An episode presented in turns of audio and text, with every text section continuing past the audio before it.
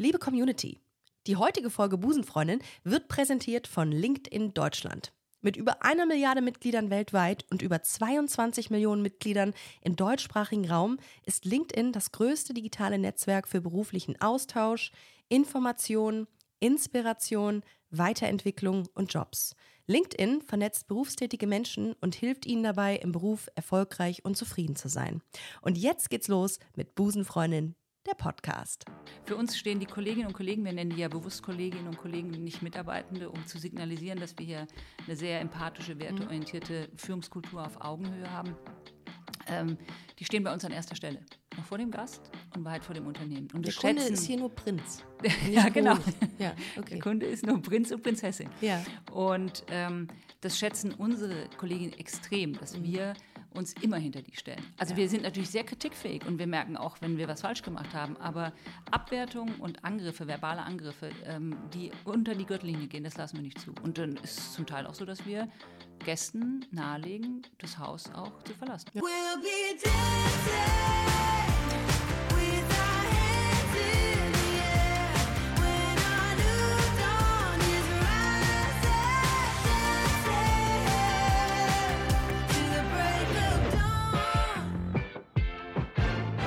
Und damit sage ich herzlich willkommen zu einer brandneuen Ausgabe Busenfreundin. Leute, ich muss mich zunächst einmal für meine raue Stimme äh, entschuldigen. Es war Karneval und es ist leider nicht einfach. Ich sage, wie es ist. Es ist nicht einfach als Kölnerin, als eigentlich als Düsseldorferin, Kölschen Karneval zu feiern. Das ist das Ergebnis. Heute greifen wir nach den Sternen und zwar nach fünf Sternen. Wir sind in einem Luxushotel im Europäischen Hof in Heidelberg und mir gegenüber sitzt die wunderbare Dr. Caroline von Kretschmann, die ähm, geschäftsführende Gesellschafterin dieses Hotels. Hallo. Hallo, liebe Ricarda. Wie geht's dir? Gut. Ja? Ein bisschen aufgeregt? Das musst du nicht sein. Ja, doch, immer ein bisschen aufgeregt. Aber äh, ich freue mich. Wir haben ja heute schon den Tag mehr oder weniger miteinander verbracht. Es hat sehr viel Spaß gemacht. Ich fand total interessant, dass ähm, du als queere Frau in einem, ich würde mal sagen, äh, recht männerdominierten, in einer recht männerdominierten Branche arbeitest oder auch in so einer Branche, von der man denkt, die ist sehr konservativ und traditionell. Und da habe ich das Bedürfnis gehabt, mit dir drüber zu sprechen, weil ich das so spannend fand. Ja, ich freue mich auch, äh, dass wir darüber sprechen können. Und ähm, es ist tatsächlich eine Branche, die immer noch leider sehr männerdominierend ist und wir in unserem Segment Fünf-Sterne-Hotellerie noch mal mehr. Aber äh, umso spannender und schöner ist es da, ein bisschen Muster zu brechen. Das mag ich. Muster brechen ist immer gut. Äh, Muster zu brechen, meine ich nicht Muster brechen. Also, du weißt, was ich meine. ähm, äh, was ist eigentlich Luxus für dich, wenn du so von so viel Luxus umgeben bist, jeden Tag von Leuten, die dir irgendwie, ich will nicht sagen den Hof machen, den europäischen Hof machen, aber dann die Leute irgendwie so, mh, so ja, so, so, so mit so einer Dienstleistungshaltung entgegenkommen. Was ist denn für dich persönlich Luxus?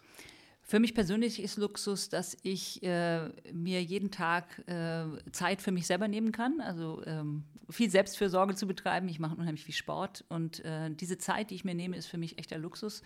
Und ansonsten natürlich äh, mit äh, meiner Lebensgefährtin zusammen zu sein, mit meinen Freunden zusammen zu sein, ähm, das ist Luxus, weil ich viel arbeite.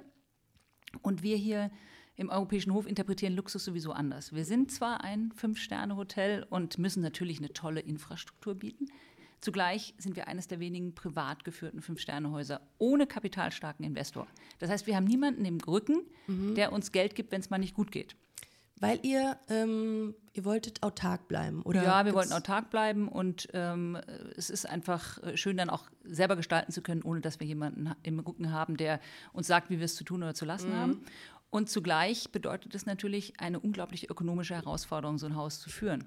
Und äh, die großen anderen Häuser, nimm das für Jahreszeiten in Hamburg, gehört Herrn Dohle, der macht sein Geld mit den Hit-Supermärkten, oder das Fontenay gehört Herrn Kühne, oder das Brenners Park Hotel gehört Herrn Oetker.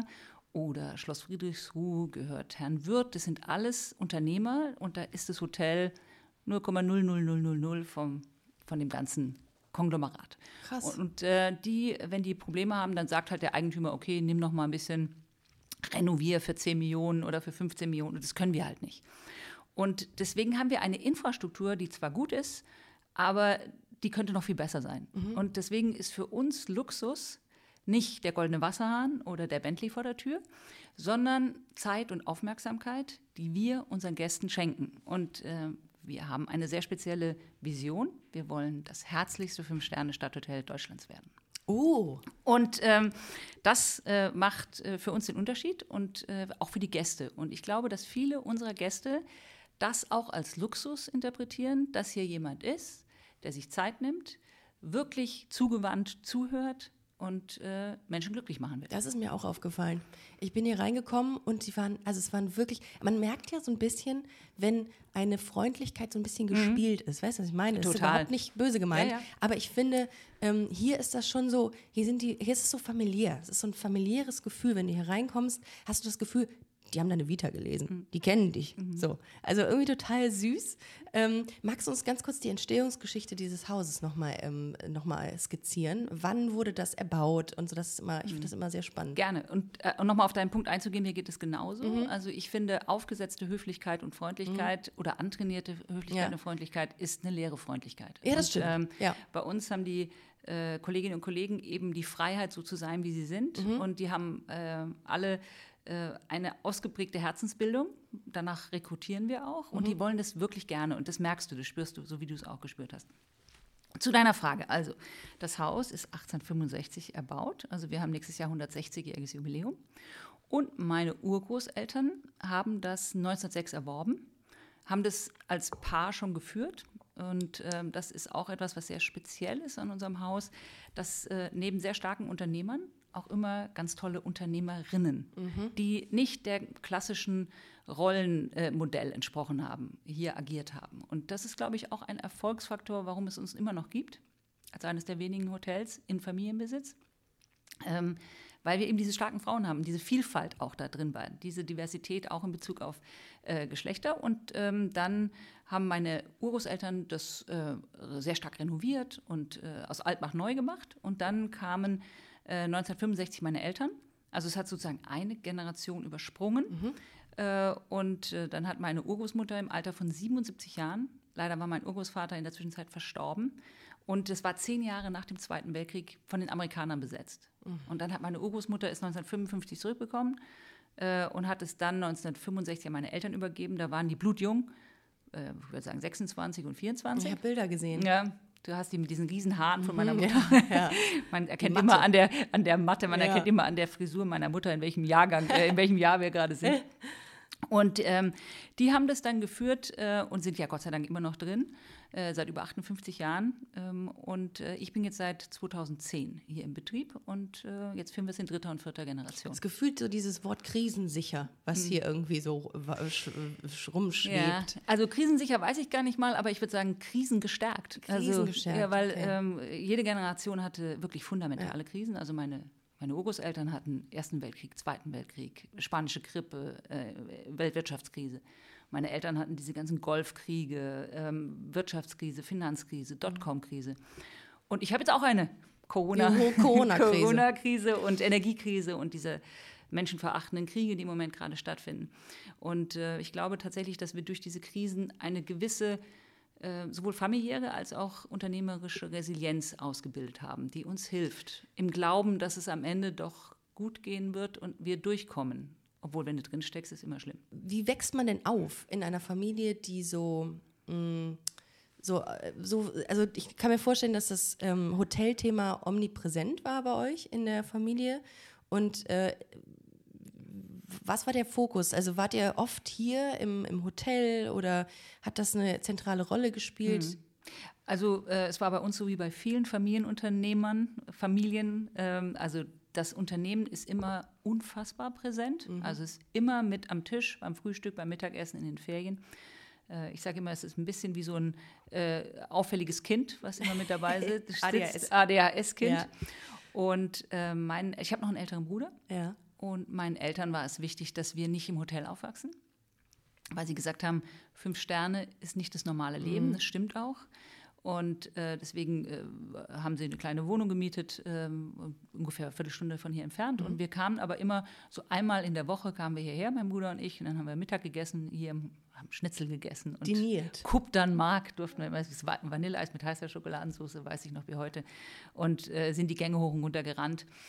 Und äh, ja, und äh, haben aber natürlich immer eine Verbindung gehabt, aber waren nie so richtig äh, involviert hier.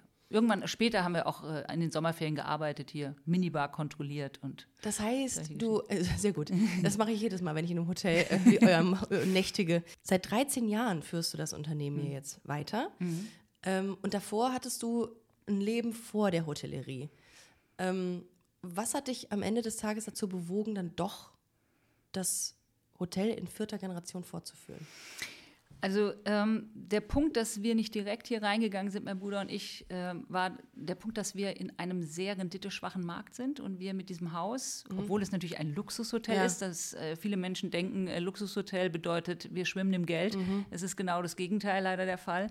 Ähm, es ist ein unglaublich harter Markt und wir können jedes Jahr scheitern. Und deswegen haben meine Eltern, mein Bruder und mir nach unserem Abitur gesagt, macht erstmal was Eigenes. Wir wissen nicht, ob wir das Haus halten können. Haben wir dann auch gemacht. Wir haben beide Banklehre gemacht, BWL studiert und ich war Was dann Solides. was, was solides, Was Solides. was äh, damals irgendwie äh, sozusagen ähm, angesagt Mhm. war, was man so macht und ähm, ich habe es auch gerne gemacht, muss ich sagen. Es hat mir Freude gemacht. Okay, das wäre meine nächste Frage Ja. gewesen. Hast du es gemacht weil, wegen deiner Eltern Nee. oder weil du es wolltest? Ich habe es gerne gemacht Okay, und ähm, habe auch wirklich auch gerne studiert und, ähm, und dann war BWL hast du studiert, BWL, genau und habe dann in der Unternehmensberatung angefangen direkt nach dem Studium und war dann vier Jahre in einer großen Unternehmensberatung und die wurde dann verkauft und dann habe ich mich mit einer Kollegin selbstständig gemacht, hatte eine kleine und die war dann am Ende hatten wir 15 Kolleginnen und Kollegen, das war auch gut. Und dann äh, kam ähm, das Thema nochmal auf, Nachfolge. Eigentlich war es schon längst weg. Ich war mit meiner äh, Lebensgefährtin dann schon längst in Berlin und wir hatten da unser eigenes Leben und war auch schön. Und dann kam die Frage meiner Eltern doch nochmal. Die mussten sich ja dann entscheiden, die waren mittlerweile 65 auch und 63, was machen wir danach? Und haben äh, meine Lebensgefährtin und mich nochmal gefragt und haben gesagt, so, wir müssen jetzt die Nachfolge regeln äh, oder zumindest eine strategische Option wählen. Wir wollen euch trotzdem nochmal fragen, wollt ihr es machen, ja oder nein? Und was geht einem dann durch den Kopf? Scheiße, was, wenn's, wenn ich das gegen die Wand fahre Ja, hier? genau. Also das war, also wir haben uns natürlich erstmal gefreut, dass sie Ja. uns gefragt haben. Das ist ja auch eine Ehre, weißt du, so ein Lebenswerk weiterzuführen, äh, ist ja eine unglaubliche äh, Ehre. Und dann haben wir aber überlegt und äh, haben lange hin und her überlegt. Meine äh, Lebensgefährtin ist ein wirklich, und das ist nicht mit den Augen der Liebe gesehen, wirklich ein super erfolgreicher Coach und macht es auch wirklich. Also Was macht die genau? Also Life-Coach? Nee. ja, die ist so äh, Business Coach. Business- also okay. Mhm. Coach da vom ähm, äh, wirklich äh, DAX-Vorstand bis hin zum, zum Galeristen. Äh, also ist ja inhaltlich nicht festgelegt, sondern äh, also branchenbezogen. Aber die ist ja wirklich äh, sehr, sehr gut und ähm, hat da auch ihr Feld in Berlin. Und ähm, ich hatte meine Beratung, mein eigenes Baby in Anführungszeichen. Wir haben uns da sehr wohl gefühlt und dann äh, hatte ich tatsächlich, und du sagst es eben schon, auch unfassbar Respekt in der vierten Generation, diesen Laden hier zu übernehmen. Ja. Weil äh, wir haben äh, 165 Kolleginnen und Kollegen, wir haben einen unfassbaren äh, Kostenblock, den wir hier vor uns herschieben und wir sind nie safe. Und ähm, da hatte ich einfach Angst und ich wollte nicht die vierte Generation sein, die das Unternehmen vor die Wand fährt. Und deswegen haben wir erstmal Nein gesagt und meine Eltern haben wirklich gut reagiert und denen ging es hauptsächlich darum, dass wir glücklich sind. Ich habe da auch überhaupt keine Verpflichtung gefühlt. Aber nach einem Jahr habe ich gemerkt, ich muss mir das nochmal angucken, das Unternehmen. Und äh, ich habe äh, gespürt, da ist irgendwas, das muss ich nochmal sehen. Und ähm, dann bin ich zu meinen Eltern und habe gesagt, ich werde es mir anschauen. Die Idee war eigentlich, ich gucke es mir an und gehe, beruhige mein Gewissen und gehe wieder raus. Und ähm, dann haben meine Eltern gesagt, 10 Prozent, habe ich gesagt, ist die Wahrscheinlichkeit, dass ich es mache. Gering? Gering, aber besser als nichts, komm Okay, vorbei. absolut. Und äh, ich kam hierher und habe mich sofort verliebt in das Haus, in das Team, in die Branche.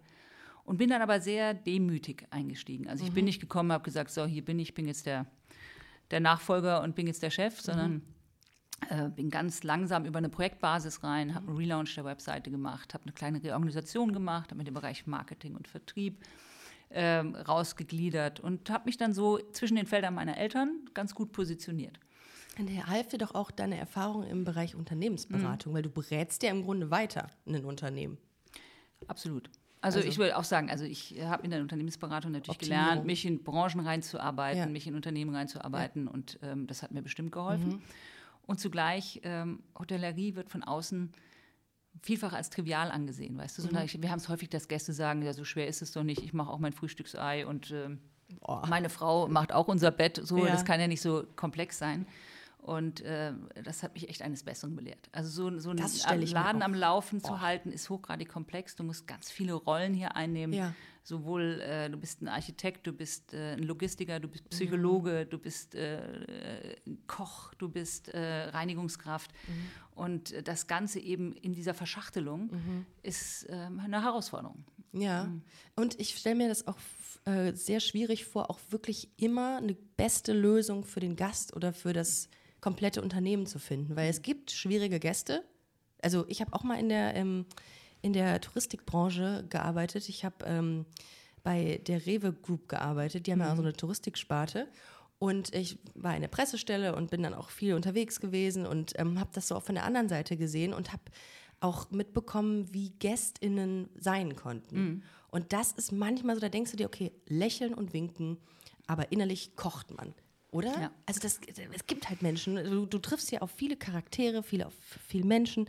Ähm, wie, hältst du, wie hältst du das aus? Oder wie haltet ihr das aus? Ja, also da hast du vollkommen recht. Es ist äh, eine große Herausforderung. Wir haben Gott sei Dank zu 95 Prozent wirklich ganz tolle Gäste und Gästinnen. Ja. Äh, und die uns auch sehr wertschätzen für das, was wir tun. Aber ähm, 5 Prozent sind eine große Herausforderung. Und, ähm, Das ist noch sehr nett ausgedrückt. Herausforderung. Ja. Also es ist ähm, mit der schwierigste Teil, äh, insbesondere für unsere Kolleginnen und Kollegen. Weißt du, die sprechen mit äh, dem Kollegen am Empfang oder mit, der, äh, mit dem Zimmermädchen anders, als wenn meine Mutter und ich oder mein Vater vorbeikommen. Ja? Ja, schwierig. Und äh, was du da an Abwertung und ähm, wirklich äh, geringer Wertschätzung erlebst, äh, ist grenzwertig. Bist du mal eingegriffen in so einem Ja, Fall? natürlich, wir greifen Ja? immer ein. Für uns stehen die Kolleginnen und Kollegen, wir nennen die ja bewusst Kolleginnen und Kollegen, nicht Mitarbeitende, um zu signalisieren, dass wir hier eine sehr empathische, werteorientierte Führungskultur auf Augenhöhe haben.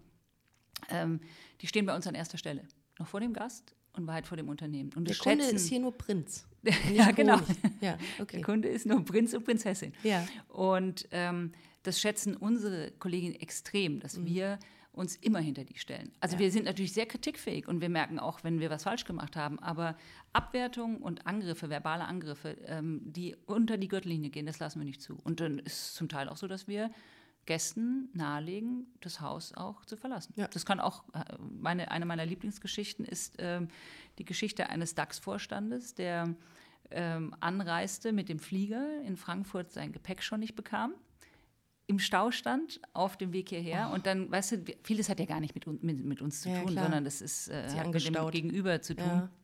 hat sich angestaut und der hat schon beim Check-in äh, eine äh, Kollegin so angepflaumt, dass wir schon gesagt haben, Achtung. Und dann, das geht, der kommt dann sofort zu uns in der Führung und dann haben wir mit ihm kurz gesprochen und ähm, gefragt, ob alles gut ist und äh, haben ihm signalisiert, Achtung.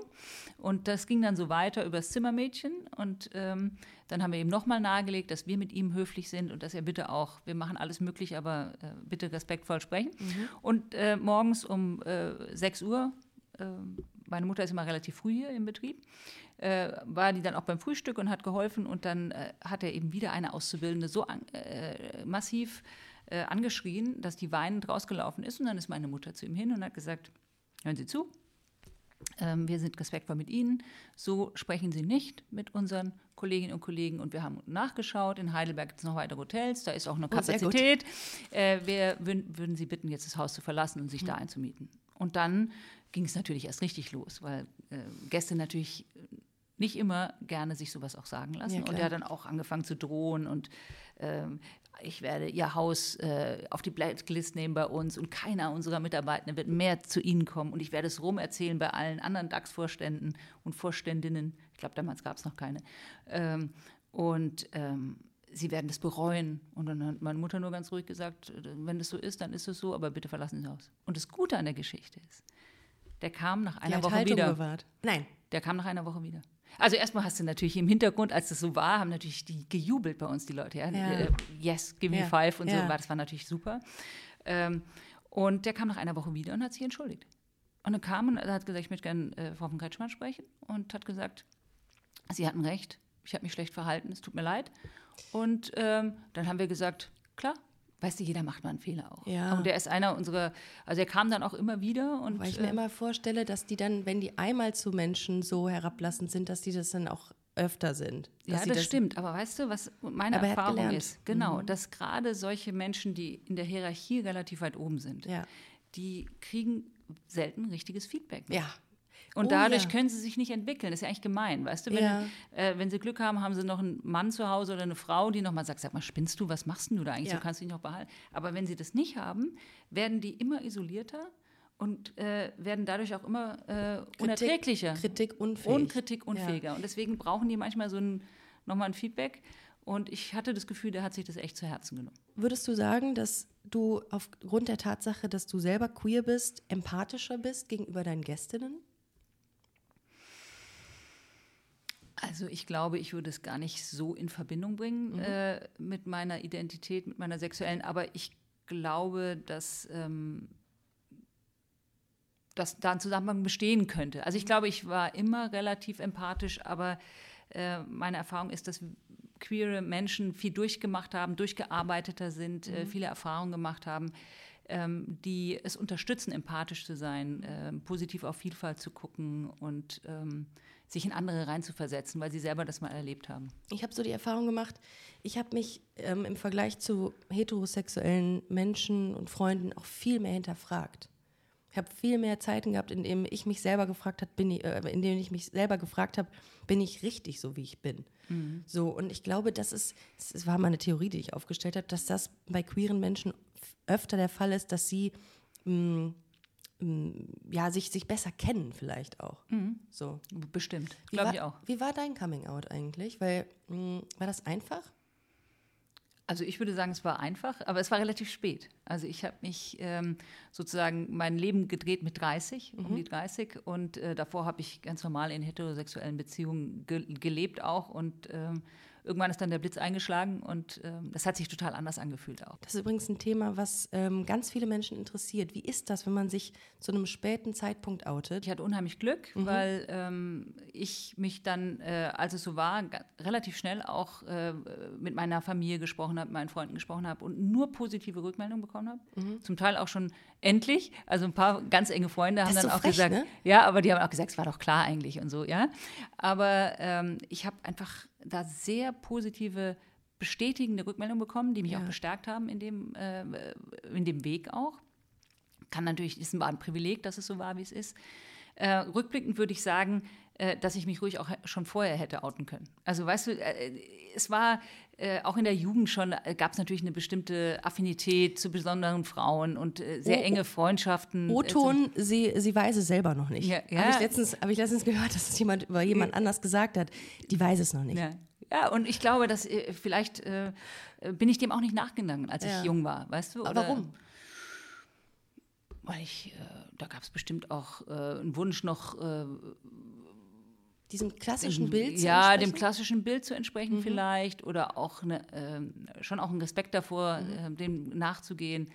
Und ähm, aber ich habe es irgendwie im Nachhinein, würde ich jetzt einmal sagen, ich hatte immer, äh, also ich fand auch äh, Frauen spannend, die äh, lesbisch gelebt haben und ich werde das nie vergessen. Ich, meine Mutter hatte früher eine Boutique äh, und die war eine der ersten Kundinnen von Jill Sander. Und äh, dann bin ich mit meiner Mutter immer auf diese äh, Order-Termine gegangen, nach Hamburg. Hast du Jill Sander ja, kennengelernt? ja, klar. Nein. Ja, natürlich. Ich war mal kurz davor, da ein Praktikum zu machen. Das ja. ist übrigens einer meiner großen Träume, Jill Sander Hm. hier im Podcast zu haben. Liebe Jill Sander, ich wäre dann soweit. Und, äh, und es, da, es hat mich immer äh, total fasziniert. Und da bin ich auch Oh, total ja. immer gerne hin. Da bin ich mit ihr nach äh, Hamburg gefahren und nach Mailand gefahren und immer oft. Das war einfach eine tolle, irre Atmosphäre auch. Es war der Hammer. Ja. ja? Und äh, da war auch schon, hätte ich mich ein bisschen länger drüber nachdenken können, dass da schon irgendwas war, weißt Mhm. du? Und äh, aber ich habe es dann einfach auch nicht gelebt und äh, war auch fein damit. Aber äh, ich muss sagen, als ich dann äh, gemerkt habe, was es bedeutet, ähm, hätte ich es auch durchaus schon 10, 15 Jahre früher machen können. Was hast du denn so gedacht, als du dich dann das erste Mal so wirklich Hals über Kopf in eine Mhm. Frau verliebt hast? War das, was war das für ein Struggle für dich? Ich war erstmal total geflasht. Ich habe gedacht, wow. Weißt du, äh, wenn du dich mal so richtig verliebst und wenn es Ja. so richtig einschlägt, das ist ja ein unfassbares Gefühl. Also ich war ähm, eigentlich wie im Film, habe ich mich gefühlt. Das gleiche hat mir damals Maren Kräumann erzählt, falls du sie kennst, Mhm. Ja. die, die äh, Ko- Komikerin, Schauspielerin, die war auch, hatte auch erzählt, das ist ein unbeschreibliches Gefühl gewesen, nicht vergleichbar. Ja. zu allem, was war. Würde ich auch sagen, ja. Also ich kam mir vor wie auf Wolke 7 und es war einfach unfassbar. Wo hast du sie kennengelernt? Deine erste Ähm, in Berlin. Freundin? Okay. In Berlin. In einem, in einem also weiß ich In einem Etablissement. Etablissement. Also eigentlich muss ich sagen, ich habe sie kennengelernt bei, äh, in Bayreuth bei den Festspielen, da habe ich sie zum ersten Mal gesehen. Oh. Ja. Und äh, dann äh, war drei Monate nichts und dann habe ich sie in Berlin, haben wir uns zum Abendessen verabredet. Da habe ich sie noch gesiezt und an dem Tag bin ich quasi da eingezogen. Also so wie man sich das im Film nur vorstellen kann eigentlich, ja. Es wundert mich tatsächlich nicht, weil das ist übrigens ein Klischee unter lesbischen Frauen, dass ähm, sie sehr schnell ähm, sesshaft werden miteinander. Ich bin ja auch nach drei Monaten mit meiner Freundin zusammengezogen, was ja andere äh, so ähm, absurd finden, dass sie fast umfallen. Weil ich sage, nach drei Monaten, wie kann das sein? Aber wenn man sich doch sicher ist, also ist das wirklich so? Also bist du dann tatsächlich. Ja, also ich habe natürlich meine Wohnung nicht aufgegeben, aber ich war halt die ganze Zeit da. so, und du ja. weißt ja, und, äh, Mehr oder aber es war einfach so ein anderes Gefühl und es war Okay. ähm, äh, unbeschreiblich. Krass, okay. Und dann, ähm, und das, da, du hast gesagt, das Umfeld hat, hat positiv reagiert, aber gab es in deinem beruflichen Kontext irgendein, ähm, irgendeine Herausforderung, was ähm, mit deiner Sexualität zu tun hatte?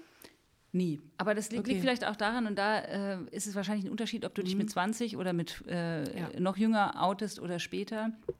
Ich war halt schon richtig gesettelt, weißt du? Ja. Und ich hatte da schon meine eigene Firma und mir konnte da auch keiner irgendwie was und so. Ja. Und äh, zugleich war ich ein bisschen nervös, als ich meinen. Möchtest du eigentlich noch mal ein bisschen was zu trinken? Ja, gerne. Gell? Ja, Äh, als ich das. da kommt äh, die Dienstleisterin in ja, wieder natürlich, durch. ich kann das natürlich Ja, nicht okay. sehen, dass du da vielen, nichts in deinem Glas Vielen hast. Dank.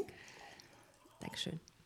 Äh, trotzdem war ich ein bisschen aufgeregt, aber äh, wie gesagt, die Freunde haben auch toll reagiert, Familie hat toll reagiert. Und, ähm, und bei uns in der Familie war es schon immer so, ähm, es war ganz normal. Also es gibt überhaupt kein Thema mit äh, Homosexualität. Boah, Und das ist krass. Aber das das, ist krass, so, ja.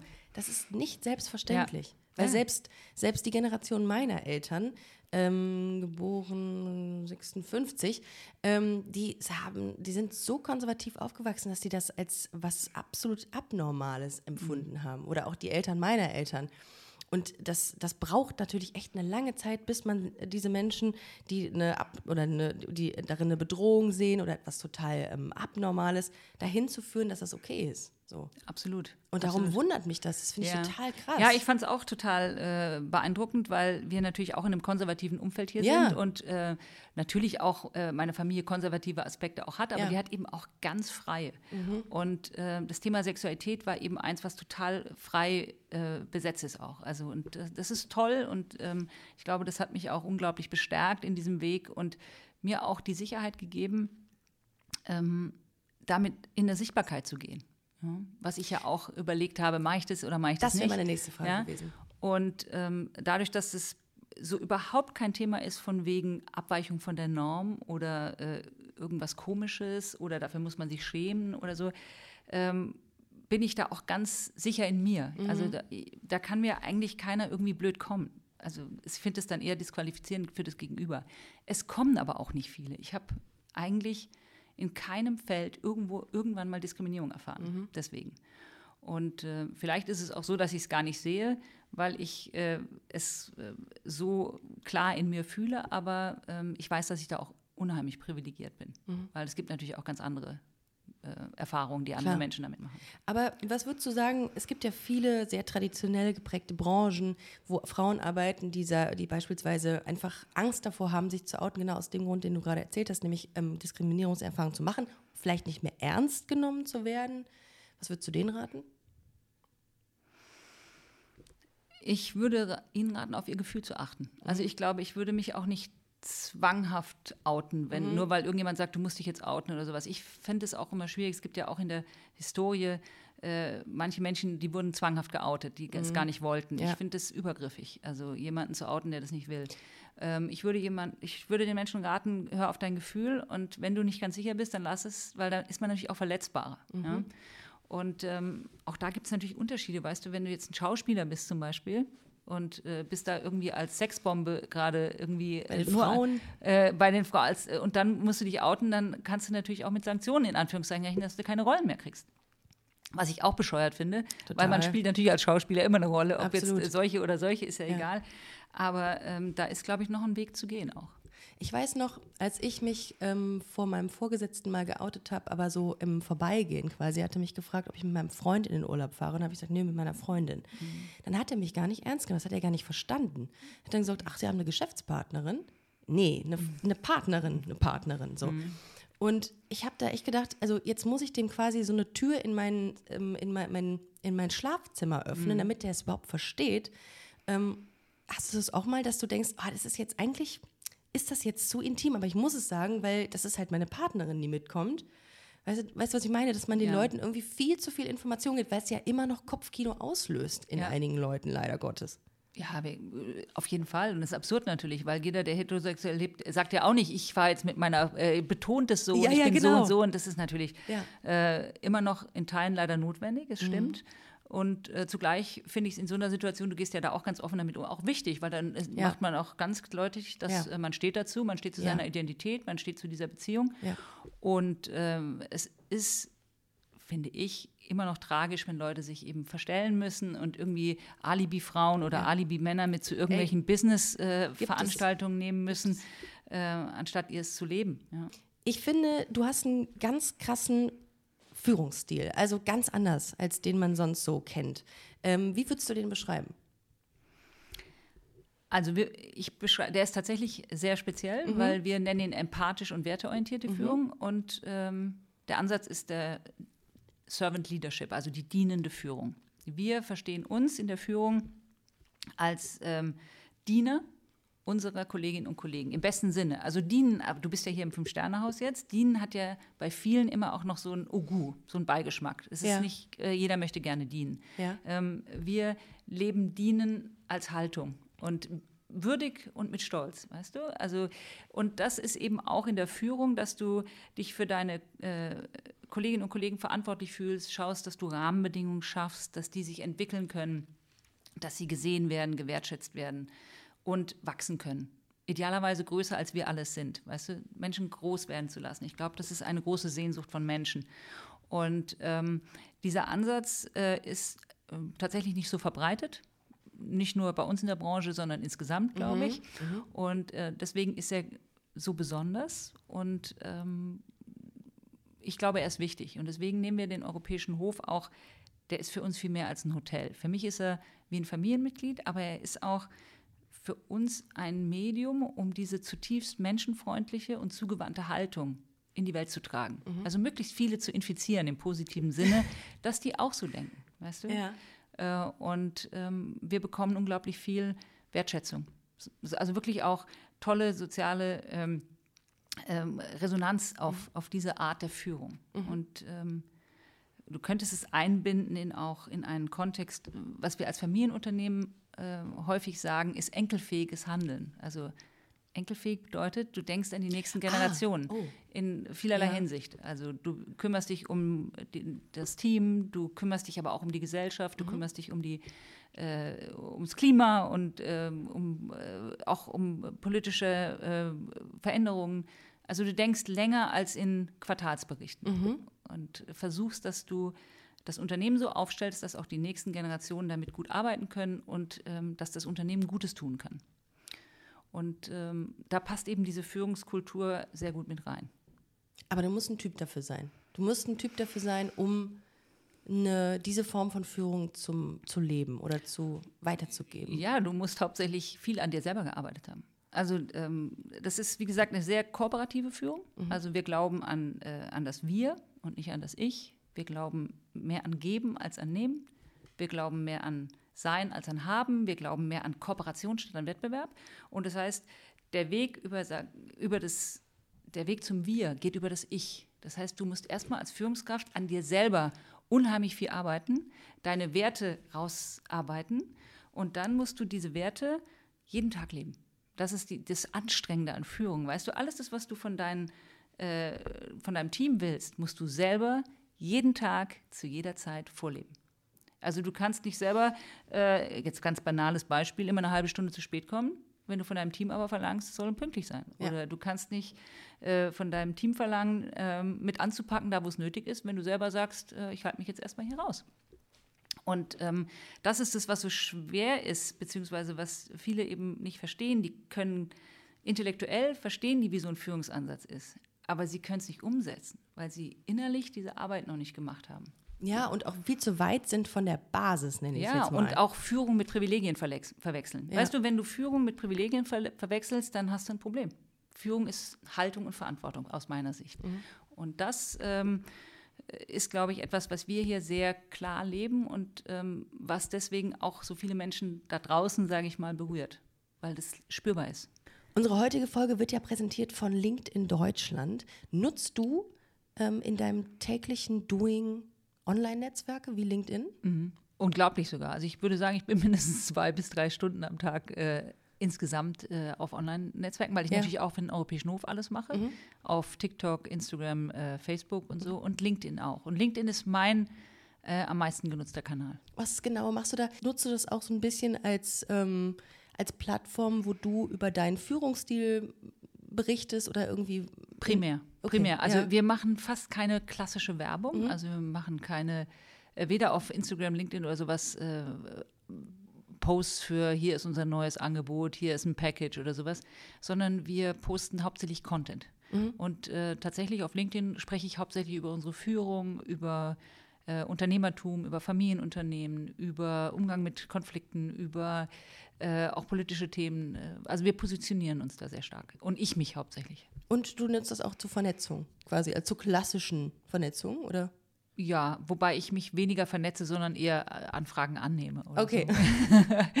Aber es ist immer, immer ein gutes Netzwerk, wenn äh, ist ja quasi wie eine äh, virtuelle Visitenkarte, das ist schon gut. Aber ich nutze es tatsächlich eher über unser, unseren Führungsansatz und Unternehmensphilosophie und so zu sprechen.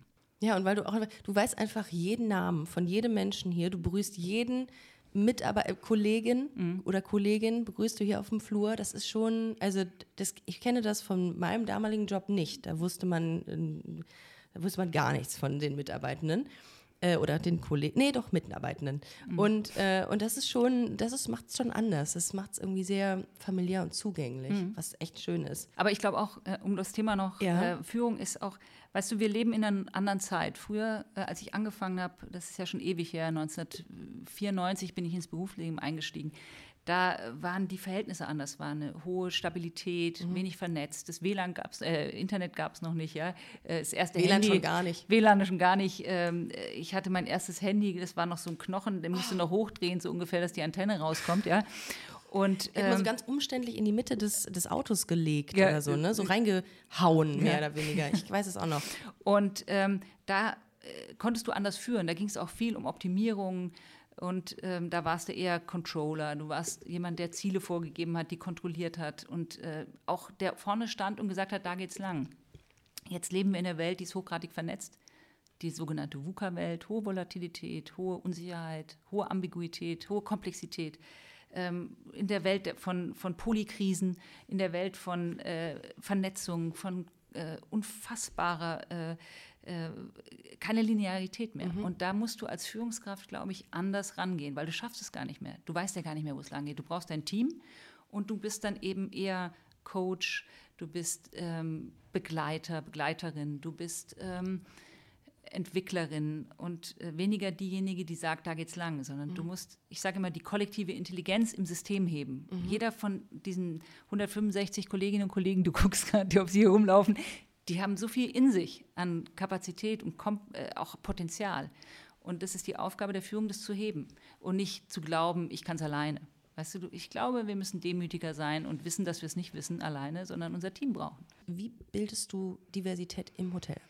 Also wir achten darauf, dass wir einfach ein äh, extrem diverses Team haben. Also wir haben ähm, beispielsweise 60 Prozent Frauen bei uns im Unternehmen, 40 Prozent Männer. Übrigens auch in Führungspositionen sind wir 60 Prozent Frauen. Wir haben 35 äh, Prozent der Kollegen kommen aus anderen Kulturen. Wir haben Kollegen mit äh, anderen sexuellen Orientierungen, die das offen auch leben können. Ähm, äh, ich ganz äh, an der Spitze sozusagen. es vor. Ich lebe es vor und das äh, bedeutet auch, dass andere das eben auch vorleben dann dadurch. Ja. Und ähm, wir haben auch alle Alterskohorten bei uns. Wir haben von den Traditionalisten, meine Eltern sind ja auch noch im Betrieb, mit äh, 85 und 83, äh, bis hin zu Gen Z alles abgebildet. Und ähm, ich bin ein äh, großer Verfechter von Diversität, weil ich weiß, ähm, dass es uns hilft, durch diese Zeit zu kommen. Und ähm, je höher die Außenkomplexität ist, desto höher muss auch die Binnenkomplexität sein, weil man dann auf diese variablen Zustände besser reagieren kann. Und es macht einfach auch Spaß mit unterschiedlichen Altersstufen, mit unterschiedlichen Hintergründen. Es macht einfach äh, viel mehr Freude. Wie, wie sieht denn so ein klassischer Tag im Leben, Leben der Dr. Caroline von Kretschmann aus? Was, wie muss man sich das vorstellen? Wann stehst du auf und wie geht's weiter? Also in Bezug auf ähm, diese Routinen bin ich ziemlich rigide, muss ich sagen, weil es ähm, ist für mich ein Erfolgsfaktor, dass ich diese Belastung, die ich hier habe und dieses viele Arbeiten gut aushalte und mit einer guten Stimmung hier äh, in Betrieb auch Und äh, auflaufe. die, die merkt man, Ja. die gute Stimmung. Und äh, also das heißt, äh, zumindest unter der Woche, am Wochenende ist es dann anders, wenn ich in Berlin bin, dann ändert sich das natürlich. Aber ich stehe tatsächlich ähm, immer zur gleichen Zeit auf, immer um 6.30 ja. Uhr. Okay.